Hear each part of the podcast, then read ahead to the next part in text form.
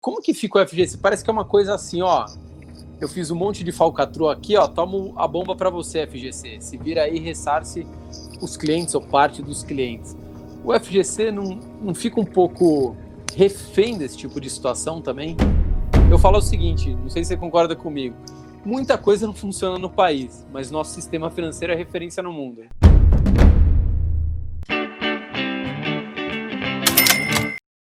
Bilionários, começando aqui mais uma live. Dessa vez nós trouxemos o homem, né? O dono do dinheiro, caso uma instituição financeira quebre, mas já vou apresentar ele aqui só um minutinho.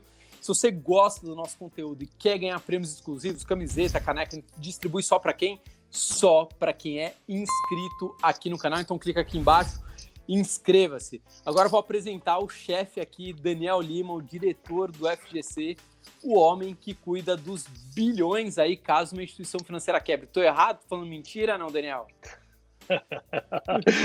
Bom, a gente é responsável aqui por contribuir com a solidez do, do, sistema financeiro. Essa é a nossa grande missão. Dando uma olhada no passado, imagino que você já deva ter muitos anos de mercado, Daniel. É, a gente olha ali, por Alguns. exemplo, o que aconteceu Banco Santos, Cruzeiro do Sul, enfim que foram fraudados, roubados, né? Acho que a gente pode usar esse tipo de palavra nesses casos, assim. No mercado financeiro, a gente sabe que, via de regra, quando quebra uma instituição, geralmente é porque tem rolo dentro dessa instituição. Como que fica o papel do FGC, sabendo que uma instituição financeira ali deixou explodir alguma coisa, né? Geralmente a gente sabe, tem outros bancos até que até hoje estão operando, mas a gente sabe que fizeram pilantragem, mas eu não vou citar o nome aí. Como que fica o FGC? Parece que é uma coisa assim, ó, eu fiz um monte de falcatrua aqui, ó, tomo a bomba para você, FGC. Se vira aí, ressarce os clientes ou parte dos clientes. O FGC não, não fica um pouco refém desse tipo de situação também? É, a gente tem que ver isso de uma ótica evolutiva. É, acho que estes casos que você mencionou no passado deixaram grandes lições para todo mundo. É, o FGC não tem poder de fiscalização, a gente é uma, uhum. uma entidade privada, a gente não Sim. faz fiscalização do sistema. Mas, por outro lado, a gente estuda muito o sistema, então a gente uhum. acompanha nossa modelagem de risco aqui, é, colhe informações dos balanços dessas instituições, a gente está sempre olhando as notícias que estão saindo, a gente marca reuniões com os, com a, os administradores dos bancos, com o CFO, com o cara do, de relacionamento com o investidor, com o presidente dos bancos, a gente está sempre estudando estes, uhum. é, esses agentes. E se eventualmente a gente se defronta com alguma coisa é, que chama a nossa atenção, a gente comunica ao Banco Central, que é quem realmente tem é, é, capacidade e mandato para fazer fiscalização e cobrar atitudes é, dos, dos, agentes regulados. Hoje, por exemplo, estou com dinheiro numa, numa conta de pagamentos, ou num, não conta de pagamentos não, porque só se tiver o RDB. Mas enfim, tô num grande banco, ou médio banco, middle market, não importa, quebrou. Em quanto tempo eu recebo? Eu sei que não é uma data exata, mas eu vou poder ter acesso àquele recurso entre tanto e tantos meses. Como, como que funciona isso? Como é que eu sei quando que eu vou receber? E até quanto que é, né? Quanto que é? Ah, Para os produtos cobertos, a gente tem um limite de 250 mil reais por uhum. CPF. Então, se você tem uma, uma conta de poupança, um dinheiro na conta corrente e um CDB daquele banco, para que você somar tudo isso, tem que dar até 250 mil. O que passar uhum. de 250 mil reais não está coberto. E isso inclui tanto o principal quanto os juros acumulados ao longo do tempo, tem que caber dentro do limite de 250 mil. Uhum. Tem um outro limite, que é o limite de um milhão em quatro anos. Por que isso? Porque também, se não pessoas de alto poder aquisitivo iriam distribuir dinheiro na indústria inteira, 30, 40 entidades financeiras, e estar coberto sem precisar se preocupar com o risco. Não é para isso que o FGC existe. O FGC uhum. existe para proteger o, o, o, investidor que tem uma quantidade, uma disponibilidade de recursos menor, porque a gente entende que grandes investidores têm que avaliar risco. É, e é por isso que a gente não cobre infinitamente, ou seja, não cobre todo, todo qualquer, qualquer montante, porque a gente uhum. precisa que, que tenha gente no mercado avaliando o risco. Então são esses hum. dois limites, o de 205 para pessoa física, o de 250 mil e o de 1 milhão em quatro anos. A segunda parte da pergunta, quanto tempo demora para pagar? A resposta uh, também acho que é bom a gente olhar o filme. Ao longo do tempo, ao longo dos anos, esse prazo vem caindo. O que, que é importante para reduzir este prazo de pagamento? É muito importante que a instituição que venha a sofrer a, a intervenção tenha os seus dados bem organizados. Então, uhum. ao, longo, ao longo do tempo, a super, supervisão do Banco Central e o desenvolvimento tecnológico tem possibilitado um maior investimento em organização desta base de dados e disponibilização dessa base de dados. Então, isso, é um, isso é um fator que tem feito com que o tempo caia, porque o liquidante tem que chegar naquela massa, tem que chegar naquela instituição é, que sofreu, que teve um problema e organizar toda essa informação. Só depois que ele faz isso, que ele manda para o FGC, e aí começa a parte do FGC, uma lista de CPFs com valores devidos que o, que o FGC vai pagar. Quando esse dado chega aqui, o processo é rápido. Em geral, uma semana, duas semanas para pagar. Entendi. O, o que leva a demorar. É o liquidante. É, é antes, é, é, é, organizar tudo isso, que dependendo da organização do banco de dados, vai tomar mais ou menos tempo. Ao longo do tempo, tanto a, o efeito da, da tecnologia, de mais investimento, da profissionalização de muitas instituições, como da própria fiscalização do Banco Central, fez com que esse dado estivesse mais organizado dentro das instituições. Por consequência, o tempo que de demandado que o, de, que o liquidante demanda para organizar a informação é menor. Reduzindo aquele tempo, reduz o prazo de pagamento. Excelente. Só mais uma dúvida.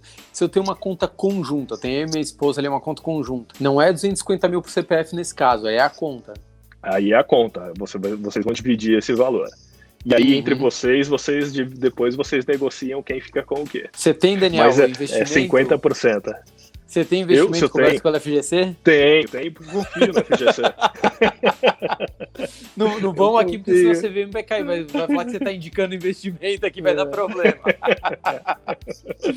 não, não, mas, se você, mas aquele seu dinheiro que dormiu parado na conta Na conta já está coberto, tá, né? Tá, tá coberto banco, pela tá. Coberto. Se não for, conta de pagamento. Exatamente. Aí vai estar tá lá, no, vai tá lá em título público no Banco Central. Vai estar tá lá em título público. Não, excelente. Daniel, queria te agradecer imensamente. acho que é importante vocês estarem exatamente mais próximos. Todo mundo ouve falar do FGC, mas acho que agora começa a ter uma cara, né? O Daniel ali que está na linha é. de frente, no comando. Obrigado. Passa tranquilidade, né? Fala, não, realmente o FGC é sério, existe, tem tantos bi, a gente consegue suportar esse tipo de, de situação.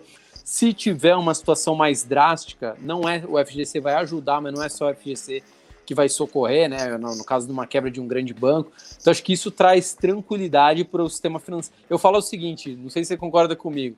Muita coisa não funciona no país, mas nosso sistema financeiro é referência no mundo. Ele é, ele é. E eu só queria também contar mais uma iniciativa nossa Por favor. De, de reduzir esse prazo de pagamento. A gente lançou é, recentemente um aplicativo para celular. Uhum. Durante esse tempo da pandemia, que a gente pagou é, é, o caso de uma liquidação acontecida em fevereiro, muitas lições aprendidas, e, e uma delas foi a, a, dificuldade né, que a pandemia causou é, da pessoa comparecer a uma agência física para assinar o seu termo de subrogação, lá, que é o um termo importante para a gente, para que ela pudesse receber esta, o benefício, né, a cobertura uhum. do, do, do, recurso dela. Uhum. Isso tanto porque tinha as regras de distanciamento, agências que precisaram fechar, dos bancos. Então, isso aconteceu no, no, no momento em que ficou mais difícil comparecer a uma agência física para fazer todo o trâmite, apresentar toda a documentação para receber o benefício.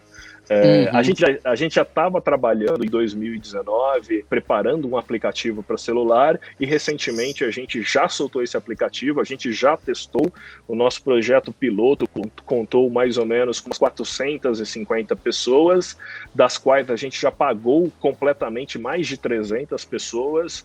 Uh, então é bom que as pessoas se cadastrem, mandem feedback. A gente está aí para aprimorar o aplicativo ao longo do tempo, mas esse já é o próximo evento. Vamos bater aqui na madeira para que ele não sim. aconteça, mas se acontecer, já, o processo já vai ser muito mais ágil, muito mais cômodo. Mas eu não preciso hoje, eu não preciso do, do aplicativo, não serve para nada. É só se uma instituição financeira vem, vem quebrar. Só isso. isso sim. Hoje é assim. A gente pretende, com no, no futuro, desenvolver uma parte de educação financeira dentro do aplicativo, uma parte de conheço o FGC, uma parte educacional, para também ter a atração do público em geral e aí a gente, num evento de, de liquidação, a gente pode até, é, com a pessoa cadastrada no nosso sistema, avisá-la de que a instituição financeira que ela é, é, é depositante, depositante teve um problema. Então, acho que é mais. O, a gente vai, ao longo do tempo, expandir a, as funções desse aplicativo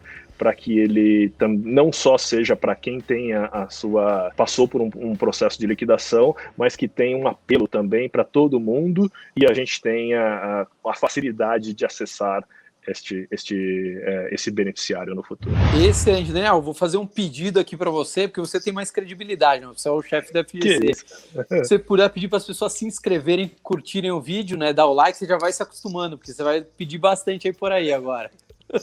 Perfeito. Então, agradeço ao canal e, e, convido as pessoas a se inscreverem, conhecerem, terem informação.